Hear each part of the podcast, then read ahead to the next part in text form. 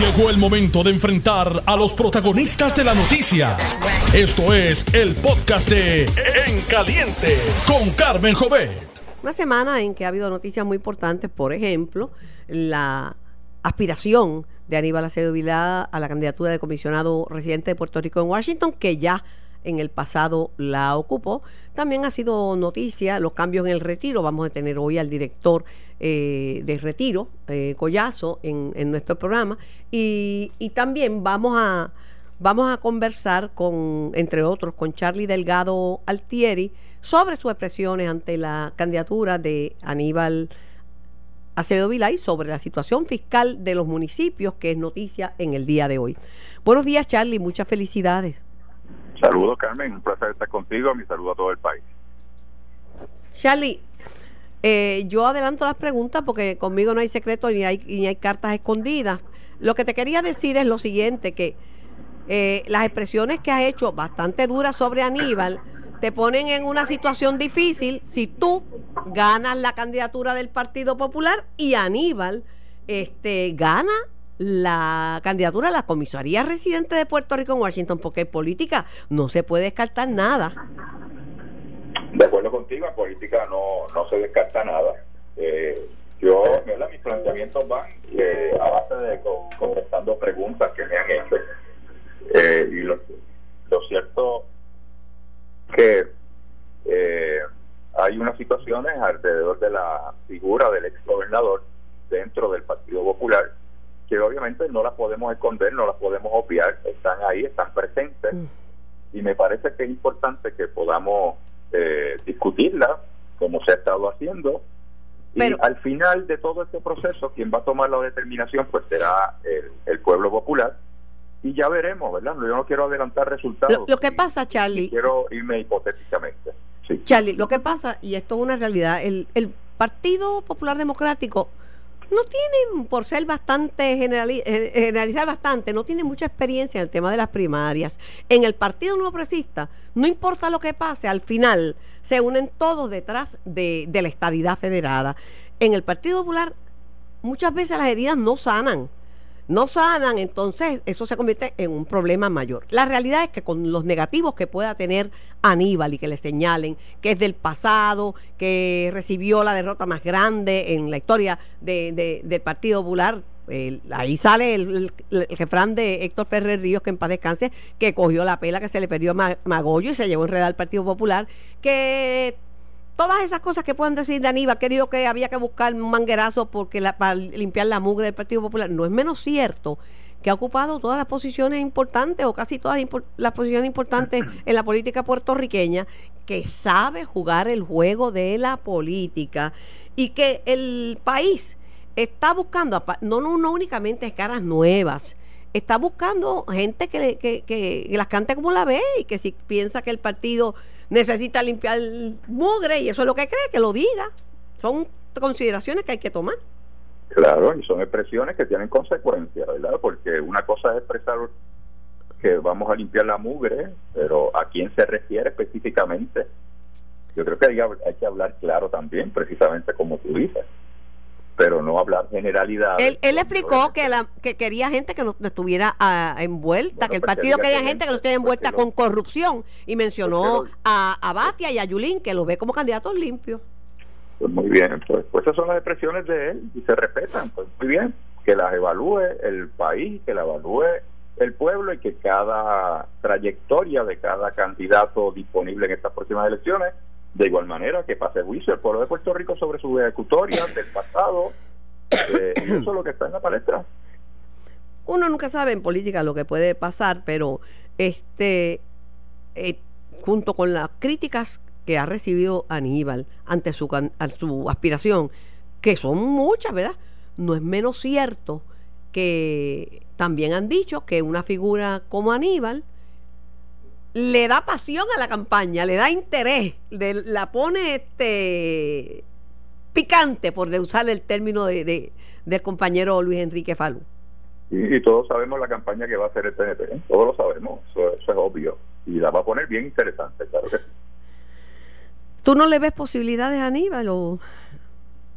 Bueno, no sé, yo, Carmen, estoy en la calle, escucho al pueblo, escucho a la gente y por eso hago planteamiento de que el país y dentro del Partido Popular, el liderato y la base del Partido Popular está pidiendo cambios, está pidiendo personas que, si es posible, que no tengan que ver con el pasado del país, que nos llevaron donde estamos hoy, con las diferentes decisiones eh, que se fueron tomando administración tras administración, pues, pues obviamente, pues la oferta tiene que ir a tono con lo que el país está solicitando.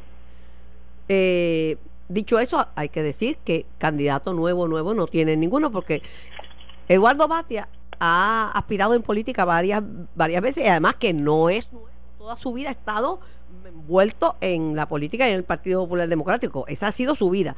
Yulín también, Yulín no es nueva, Yulín viene de la legislatura, Yulín viene, viene de, dos términos como alcaldesa, eh, y en el caso tuyo, pues, ¿cuánto tiempo llevas tú en la política? Desde que yo me conozco, yo te vengo oyendo hablar de Charlie Delgado ¿Cuánto tú llevas como alcalde de Isabela? 20 años. Pero no se trata de eso, No, no es tan sencillo como eso. De lo que se trata es de quiénes han sido los protagonistas de políticas públicas que han afectado la vida del país. De esa trayectoria que yo hablo y de esa experiencia que hablo y de ese candidato de que hablo. Obviamente en esta época el país lo más que necesita es experiencia, gente con canas, gente que haya vivido eh, la experiencia de gubernamental, pero gente que en su trayectoria los resultados de sus acciones hayan sido positivas para el país. Eso es lo que yo solicito y pido que evalúe eh, los populares y el país sobre la persona que vamos a elegir de cara al futuro. En el PNP, ¿qué representa Pedro Pierluisi? Pues más de lo mismo y la continuidad de las mismas políticas públicas del pasado y las mismas que nos llevaron a donde estamos hoy. Así que el país necesita refrescarse con personas que le hayan aportado positivamente en su trayectoria pública a los asuntos del país. Charlie, eh, tú eres soberanista y no te escondes para decirlo, eso es, es la verdad. Este, sin embargo, ayer que entrevisté a Aníbal, eh, a la pregunta de si él podría trabajar con, con, los candidatos que hay en, el Partido Popular que tienen posibilidades de convertirse en el candidato a la, a la gobernación por el PPD, él mencionó que a Yulín, que con Yulín y con, y con, y con Batia hay muchas cosas que los unen. Eh, Yo lo sé que hay muchas cosas que los unen, en la trayectoria sí lo dicta. Pero contigo nada, nada te une, Aníbal.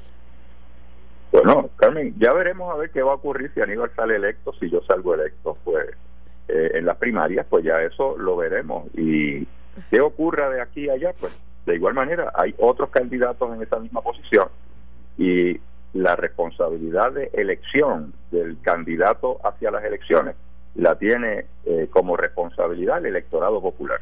Yo entrevisto y puedo decir las preguntas desde antes porque no tengo nada guardado y trato con, con cariño y con respeto, le pego bellones nada más que para que se rían y para bajar la tónica caliente de la de las entrevistas y del diálogo político porque no hay necesidad de, no hay necesidad de no poner humor en las grandes verdades, pero todo el mundo sabe que me unió una amistad con Héctor Ferrer, eso lo sabe Puerto Rico entero, eso lo decía él, lo digo yo. ¿Por qué? No es que coincidiéramos en, en política, no es que coincidiéramos, es que nada, la amistad es la amistad.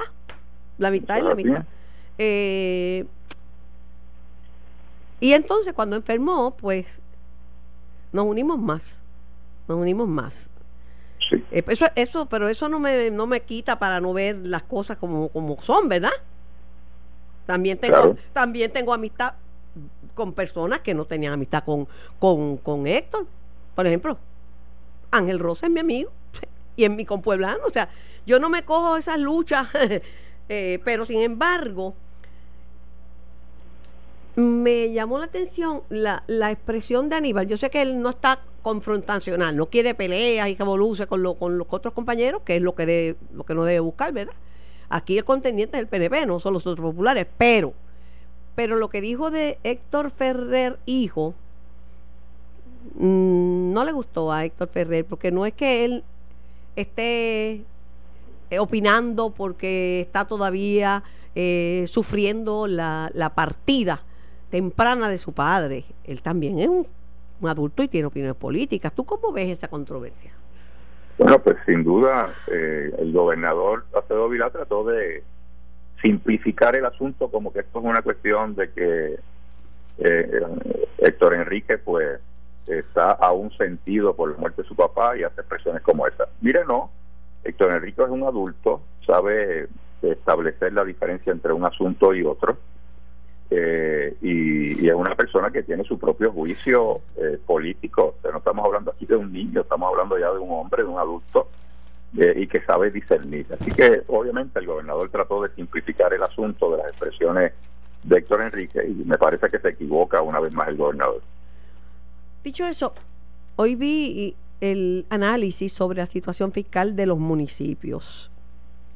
entiendo a los alcaldes y entiendo lo mucho que ha apretado la Junta.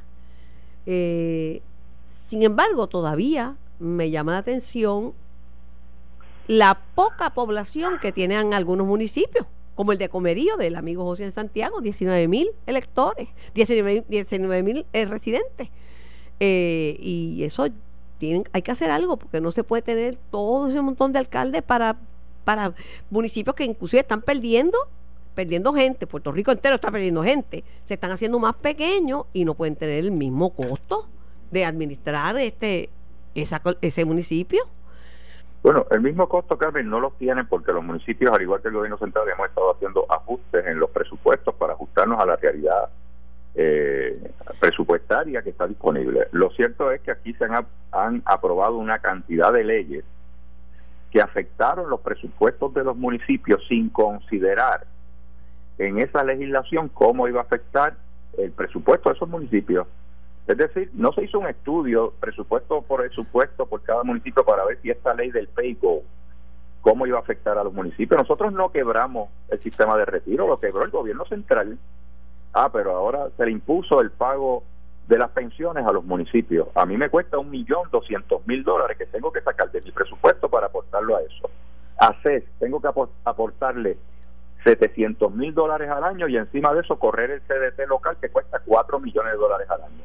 ¿Tomaron consideración la legislatura antes de aprobar esos proyectos, los presupuestos de los municipios? No, se los descuadraron a los alcaldes. Ah, es que ahora el presupuesto está descuadrado y es culpa del alcalde. Mire, no, es que hay una serie de imposiciones legislativas y aprobadas por los gobernadores que han afectado los presupuestos de los municipios ¿Quién quebró el banco gubernamental? ¿Los municipios? No, la, única, la mejor cartera que tenía el banco gubernamental eran los préstamos de los municipios que estaban pagos al día. Nosotros no quebramos el banco, ah, pero perdimos 350 millones de dólares. Y encima de eso, de lo que recoge el CRIM, en la parte que se lleva el gobierno, que es una parte de ella, se la revertía a los municipios con las transferencias, le quitaron 350 millones de dólares a los municipios. Oye, pues claro que nos están llevando a, la insolvencia eh, en el gobierno, sino han estado quitando presupuesto e imponiendo cargas.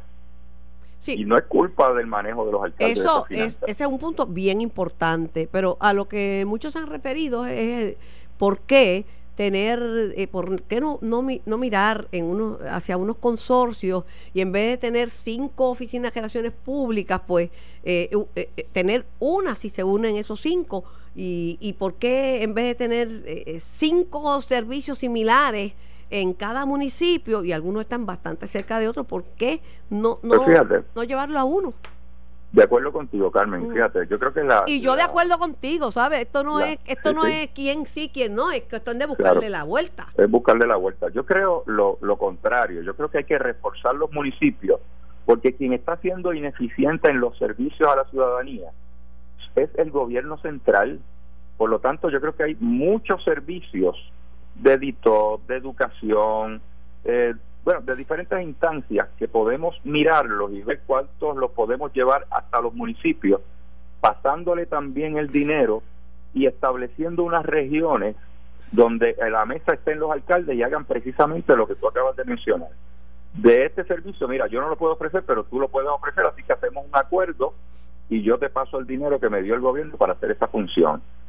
Así fortalecemos los municipios y fortalecemos el servicio a la gente de manera más directa y más efectiva. No hay que despedir a nadie del gobierno central para hacer estos ajustes. ¿Por qué? Porque esas personas las podemos reubicar donde ellos residen, en el municipio donde residen, se puedan reportar al municipio donde se van a dar los servicios que hacía su agencia.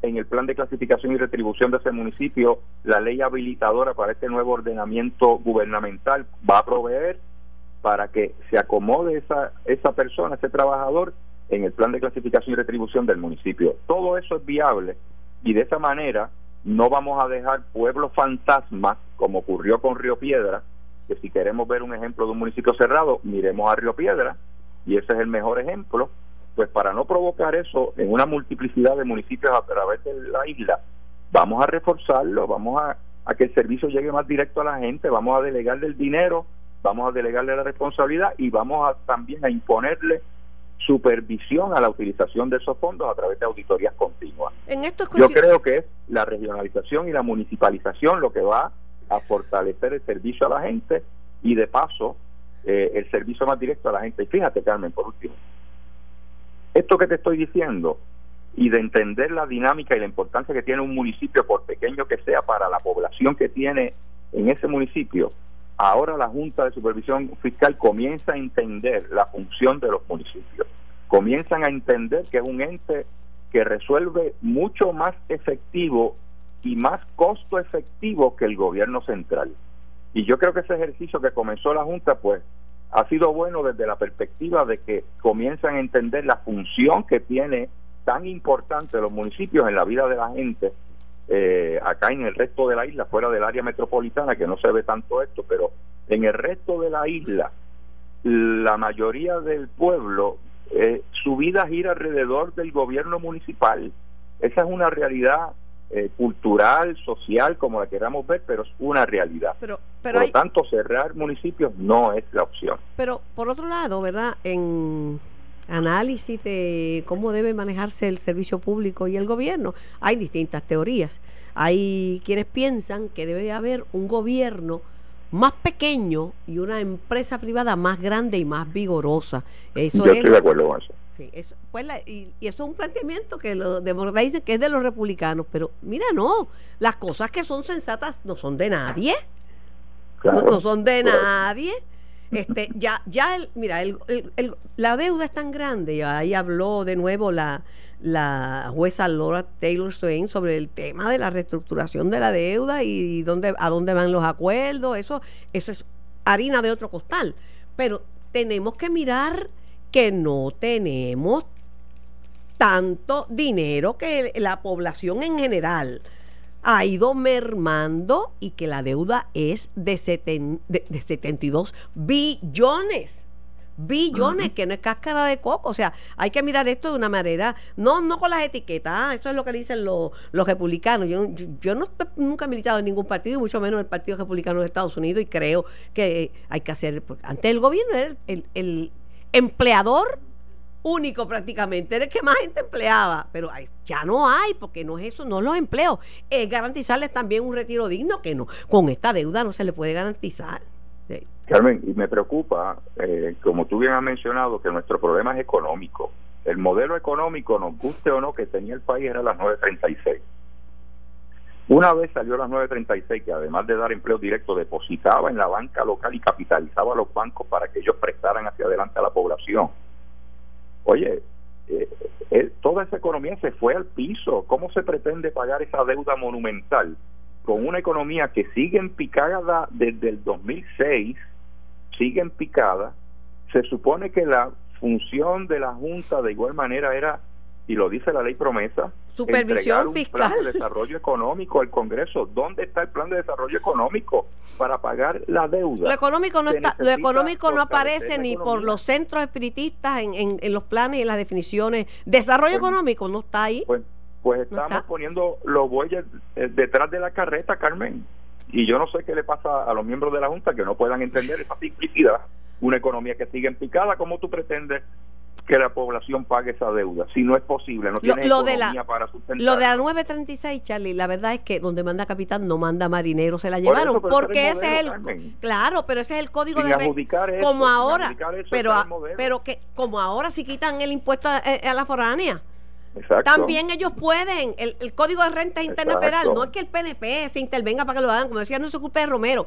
Eso es que el gobierno americano decidió lo que les convenía a ellos. Y si eso era bueno Por para Puerto Rico, ellos no lo querían. No había forma. Pues entonces, no había pues ellos forma. tienen una, como ellos tienen una responsabilidad con Puerto Rico, porque esta colonia es de ellos, pues tienen una responsabilidad con Puerto Rico. ¿Qué van a hacer? Dejarnos morir de hambre aquí, porque ellos ni nos quieren dar nada de su código de renta, ni tampoco van a permitir. Esa me la pusiste, esa me la pusiste demasiado fácil. Si por Trump fuera, reestructuramos el país a base de papeles, de papeles toalla y papeles sanitarios. Esa es la verdad. Es que esto no es Trump. Esta, esta actitud del gobierno norteamericano viene de administraciones demócratas y administraciones republicanas. Eso es verdad, pero ahora lo que estamos hablando es de este momento y la reestructuración del país en Bueno, este momento, pero- que está pero- peor. Está bien, pero es que la historia está ahí, como la historia está ahí, pues hemos visto que la actitud hacia Puerto Rico de republicanos y demócratas ha sido exactamente la misma. Lamentablemente, tu Partido Popular Democrático, y te lo digo con dolor, cuando se ha hablado de meterle mano al tema del estatus, siempre lo pospone y siempre dice Ah, bueno. que hay que. y lo deja, y lo deja, y, Y lo deja. y te pregunto, Carmen, en este momento el Congreso, ya que tú estabas hablando de los momentos, en este momento el Congreso quiere atender el asunto del Estado. El derecho es rogado. Nosotros Ah, bueno, tenemos que bueno, ir y por luchar por a las cosas de rogando. Puerto Rico. Vamos a seguir peleando. seguir- Yo no me voy a rendir. seguir rogándolo entonces. El derecho es rogado. Quiere decir que uno tiene que lucharlo. Y hay que enfrentar al Congreso y no se le puede caer las gracias, no se le puede estar levantando Claro. chavas congresistas que no dan nada al país. Pues seguimos hablándole al Congreso y cuando el Congreso diga sí, vamos a atender el tema, pues entonces vamos a meterle mano. Mientras nos sigan diciendo que no, pues seguimos perdiendo el tiempo. Y Mira, Carmen, cuando quieren hacer un eh, y cuando siga y, y mientras y sigan contentos, mientras sigan contentos de tener un partido demócrata y republicano en Puerto Rico y gastar chavo, inventar y, y después ni siquiera pueden votar por el presidente de los Estados Unidos, Yo no participo de eso. imagínate, pero Yo pero no participo participan tu- eso, pues, el, por eso, no el Partido eso, Popular y el Partido Nuevo se van a envolver en ver cuál es, en levantarle chavos a los candidatos eh, eh, a presidente y a los candidatos congresionales y, Y ellos en darnos nada. Y nada Nunca pasa. consiguen nada, los cogen de tontos, y le cogen los chavos. A mí no, ¿sabes? A mí no. A mí tampoco. No, a mí tampoco. a mí no. Gracias, Charlie. Eh, lindo día. Hoy voy a tener al director de los sistemas de retiro ya mismo y la primera pregunta es la, la tuya. La, con- la consideración de los municipios este, ante cortes como el, el Pay As You Go y la eliminación, posible eliminación de la ley 29, todas esas cosas que preocupan a los municipios. Gracias y lindo día. Gracias a ti, Carmen. Estás escuchando el podcast de En Caliente con Carmen Jovet de Noti1630. Así mismo es. Estábamos hablando con Charlie Delgado Altieri de la el anuncio del exgobernador Aníbal Acevedo Vilá de su aspiración a la comisaría residente de Puerto Rico en Washington. Y de Aníbal brincamos a los municipios, porque yo le dije, mira, los municipios están ahí hablando que tienen una situación, que, el retiro, que los va a afectar, que los parte por la mitad, pero en verdad hay municipios que están en la prángana y estaban en la prángana desde, el prángana desde antes de la Junta, eh, llevan tiempo arrastrando déficit. ¿Por qué? Porque al igual que el gobierno central gastaron más de lo que ingresaron. Segundo, municipios grandes en nómina, porque a todo el mundo que participa en una campaña le dan un puesto, o a mucha gente que participa en la campaña. Y obviamente Charlie coincide conmigo que el gobierno tiene que ser más pequeño en momentos como este y además la empresa privada más vigorosa. Pero entonces me trae el tema del retiro, le anuncio, pues aquí no hay secreto, no hay cartas escondidas, que Luis Collazo, el director del sistema de retiro, iba a estar conmigo, a quien le doy la bienvenida. Saludos. Saludos, Carmen. Un placer estar aquí. Buenos días a todos los que nos escuchan. Entonces me viene con el tema de el, el Pay As You Go que le par- partió por la mitad del municipio. Dice que a él le cuesta un millón de dólares y a CES, el pago de ACES, 700 mil. Sí. Que si le quitan eso a los municipios, por más que hagan ajustes, no van a poner a echar para adelante. Ciertamente, Carmen, ahora mismo por la ley 29 de 2019 los municipios no están pagando el Pay As You Go.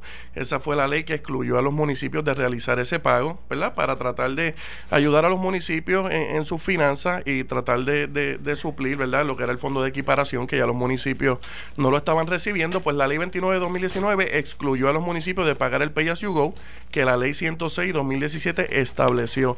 Al día de hoy, al presente, los municipios no están pagando ese cargo Pay As You Go, sí están pagando lo que, lo que deben de los años fiscales 2017, 2018 y 2018, 2019, pero es importante, ¿verdad?, eh, enfatizar que al día de hoy esa ley se está cuestionando, ya que la Junta de Supervisión Fiscal cuestionó la legitimidad de esa ley y ahora mismo se está dilucidando ante, el tribunal la validez o no de la ley 29 de 2019, así que estamos a la espera de ver qué finalmente decide el tribunal. Pero al día de hoy los municipios no están pagando, no tienen esa carga del Pay Hugo. Yo sé que en el PNP eh, no mencionan el nombre del inmencionable Ricardo Rosselló, porque piensa que le trae problemas después de la, crisis del verano.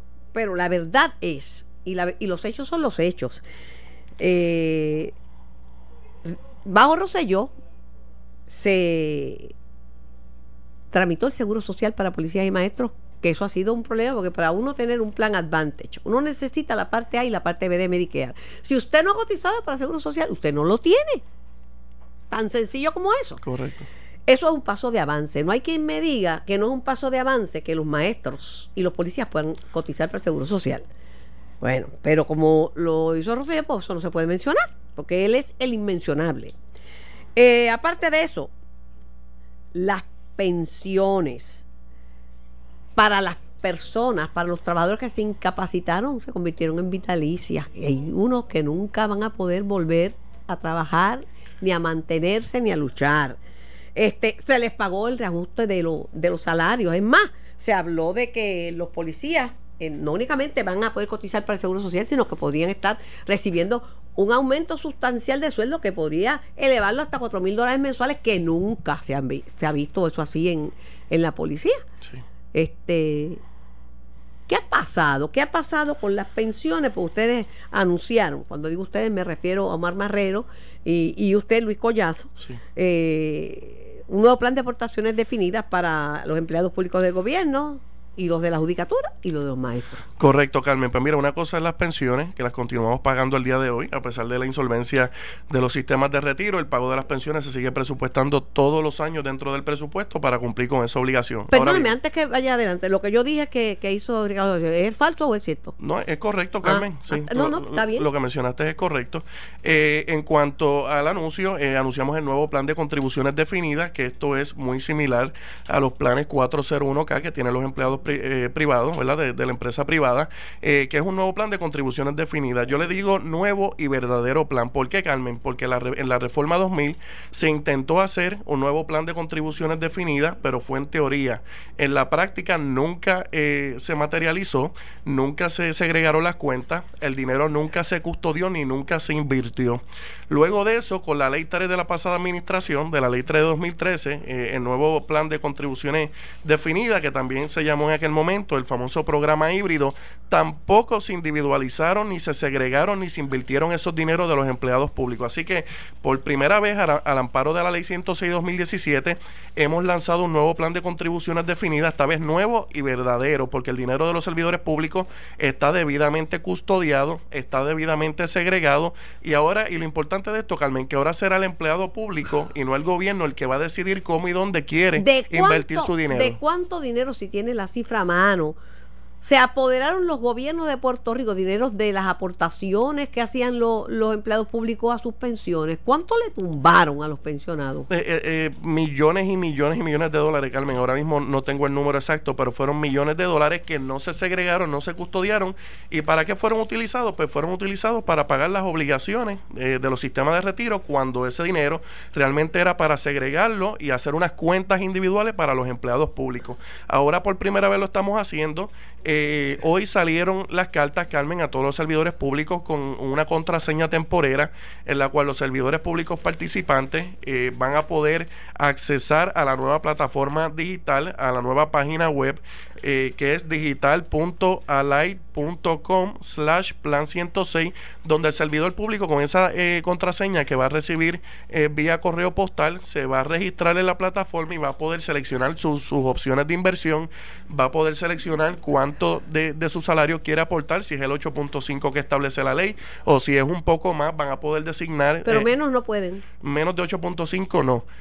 pero también pues, tienen hasta un 20% que pueden seleccionar aportar y ahora el empleado va a tener ese control, Carmen, de ver sus balances diarios, de accesar a sus balances diarios, de conocer el rendimiento de sus inversiones. En la página eh, plan106info.com está toda la información referente a este nuevo plan. Eh, exhortamos a los empleados públicos. Nosotros vamos a estar ofreciendo charlas en los diferentes patronos. Eh, vamos a estar orientando a, a, los servidores públicos respecto a este nuevo plan. Ya hemos llevado a cabo orientaciones a los coordinadores de asuntos de retiro, pero en esta página está toda la información y es importante que los empleados públicos entren y se orienten acerca de las ventajas de este nuevo plan de retiro. Eh, veo mucho retirado, mucho pensionado y las líneas están disponibles 787-758-7230. Si usted tiene una pregunta, aprovecha que aquí está Luis Collazo que dirige el sistema de retiro para que se informe. Eh, veo mucho desconocimiento entre los pensionados, aparte de la frustración que llevan de muchos años, ¿verdad? Eh, veo muchas preocupaciones. el pensionado ha sido el jamón del sándwich, porque no es consuelo para nadie decir que los gobiernos se apoderaron de los chavos que aportaron, de los es como es, robarle a uno, es quitarle esos chavos son de uno, entonces los coge otro y los gastó en otra cosa. Ah, es que la otra cosa es meritoria, sí, pero no me ponga los chavos míos en una cosa que sea meritoria hay preocupación, hay desconocimiento, hay angustia, no entienden esto que una firma privada vaya a manejar eh, los dineros de los trabajadores públicos. Nosotros anunciamos el lanzamiento del nuevo plan, Carmen, y como eh, eh, normalmente es algo nuevo, pues podemos entender que haya desconocimiento. Nosotros ya hemos comenzado, como te estaba indicando, a orientar a los coordinadores de asuntos de retiro, que son el enlace del sistema de retiro en las agencias. Ya tenemos disponible la página web, Carmen. Hoy, hoy día todo el mundo tiene un Android, tiene un teléfono eh, iPhone y puede accesar eh, fácilmente al internet en plan106info.com está toda la información de este nuevo plan.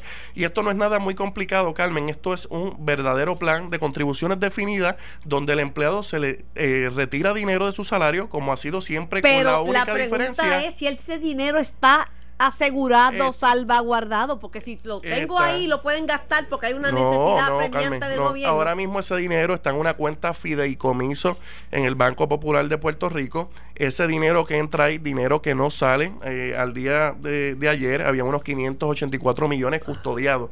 Cuando te digo 584 millones son lo que han aportado los servidores públicos desde el primero de julio de 2017 hasta el presente. Ese dinero no se ha utilizado para más nada que no sea para el lanzamiento de este nuevo plan cuando en la segunda fase, porque la primera fase, esto es bien importante destacar, la primera fase el empleado entra a la página web, se registra, entra su información, elige sus opciones de inversión, elige el por ciento que quiera aportar y en la segunda fase el empleado público va a poder ver todos sus balances, va a poder ver el rendimiento de las inversiones que, hasta ahora ha tenido su dinero y va a poder manejar su cuenta. Va a decir, yo quiero aportar, yo quiero eh, invertir en acciones, yo quiero invertir en bonos. O yo quiero que me deje el principal quietecito. Porque yo quiero eh, invertir en la opción este default, que es un stable value option, que es que te garantiza el principal y tiene un rendimiento de un 2% Una anual. pero está seguro Pero está asegurado el principal así. O igual Carmen puede decir, yo quiero aportar 50% en la opción que me garantiza el principal y 50% en acciones. Así que eh, para eso... La gente no tiene el SABI, el conocimiento para el manejo de carteras de inversiones. Y ahí hasta gente que se dedica a eso que tampoco tiene mucho SABI, valga, valga la crítica.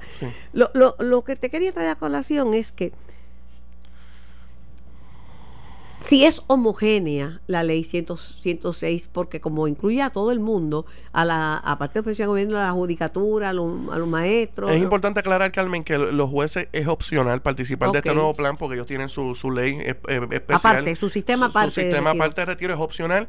Y para los maestros que ingresaron antes de agosto del 2014 también es opcional porque esos maestros están bajo la estructura de beneficios definidos. O sea que esta ley aplica a todos los servidores públicos de agencias, corporaciones y municipios y a todos los maestros maestros que entraron de, agosto de 2014 en adelante. Ustedes añaden cuando hacen el informe, cuando hacen la conferencia de prensa eh, para anunciar el nuevo plan de aportaciones definidas eh, de empleados públicos, añaden judicatura y maestros como una opción. No es porque tienen. No es porque están obligados. Los maestros, volvemos, los maestros que ingresaron de agosto de 2014 en adelante sí están obligados a participar de este nuevo plan. Eh, Luis Collazo, director del sistema de redios, ¿tienen alguna línea caliente para, para contestar las preguntas? Porque hay muchas dudas. El pensionado está con mucho temor y la gente se cree que le los pueden coger de soquete y engañar con los planes médicos, con 20 cosas. No, Carmen, mira, este, eso de coger, eh, ¿verdad? Como tú dices, de soquete, eso no, no, no pasa eh, bajo esta administración. Eh, hemos sido transparentes, hemos sido claros, hemos salvaguardado el pago de las pensiones y hemos creado un nuevo plan de contribuciones definidas. Y en la medida que el empleado vaya entrando a la página web y se vaya familiarizando con el nuevo plan, se va a dar cuenta que es así. Al día de hoy pueden acceder empleado público a plan106info.com Ahí está toda la literatura, videos educativos. Va a explicarle en detalle qué es el nuevo plan. También desde el 19 de diciembre, que es que comienza, ¿verdad? El, como tal, eh, el nuevo plan. Eh, si tienen alguna duda, pueden eh, llamar al 1844 752 6106 1 844-752-6106. Ahí hay un contact center con personal bilingüe incapacitado, adiestrado. Hay más de 70 personas en ese contact center que van a estar eh, eh, contestándole todas sus preguntas. En español. En español, en español. Esta compañía, Carmen, la compañía que se seleccionó, Alight, que una de las razones, además de ser la compañía más económica por la que se seleccionó, es porque ya, consta, ya tenía presencia en Puerto Rico desde 1990. Es una compañía que tiene más de mil empleados en Puerto Rico bilingües y es una compañía que no tenía que venir y empezar de cero a contratar personal para adiestrarlos. No, aquí hay un contact center bilingüe de personas que trabajan con esto eh, y que están adiestrados y capacitados y van a contestar todas las preguntas que tengan acerca del nuevo plan. Y importante, Carmen, mencionar, eh, esto es una responsabilidad compartida. Nosotros tenemos los recursos, tenemos el contact center, tenemos la página web, tenemos un centro de educación financiera 24/7 en la página web, donde el empleado público va a poder entrar y decir, pues si yo me gano 3 mil y trabajo 30 años, invierto en acciones, voy a tener esto cuando me retire, puedo hacer simulaciones, ¿verdad? De lo, de lo que puede ser eh, eh, su futuro, su retiro, pero eh, también el empleado tiene que entrar a la web, Carmen. El empleado tiene que leer la literatura, tiene que hacer preguntas, tiene que llamar al contact, al contact center. Así que es una responsabilidad compartida del gobierno de educar y del empleado público de educarse. El, problema, le digo al amigo Luis Collazo, director del sistema de retiro de Puerto Rico, es que ya el empleado público perdió la confianza y el retirado también, porque hicieron tantas barbaridades con los chavos de los pensionados que ya no creen ni en la luz eléctrica. Eso es un problema. Número dos, eh, ¿Esta gestión tiene el aval de la Junta de Supervisión Fiscal? E, este plan, Carmen, es parte del plan fiscal. El nuevo plan de contribuciones definida es parte del plan fiscal, así que hemos cumplido con esta disposición del plan fiscal. Así que, definitivamente. Otro problema serio que tenemos, aparte de la falta de, credibilidad y de fe en los sistemas de, retiro por lo que ha pasado. Yo no culpo al pensionado, ¿sabes? No culpo al pensionado. Eh, hay otro problema. Hay más pensionados que gente trabajando. Sí. O sea, es una población bien numerosa. Para cumplir esa obligación hay que alar bien duro e hilar bien fino. Para que tú tengas una idea, Carmen, estamos hablando de los tres sistemas de retiro. Hay 168 mil pensionados y, y, empleados activos trabajando. Hay unos 138, 140 mil. El están paralizados los planes fiscales eh, municipales. Eh, temen que los documentos tracen la sentencia de muerte de varios de, los de los municipios. Voy a hablar de eso con Carlos Delgado Altieri.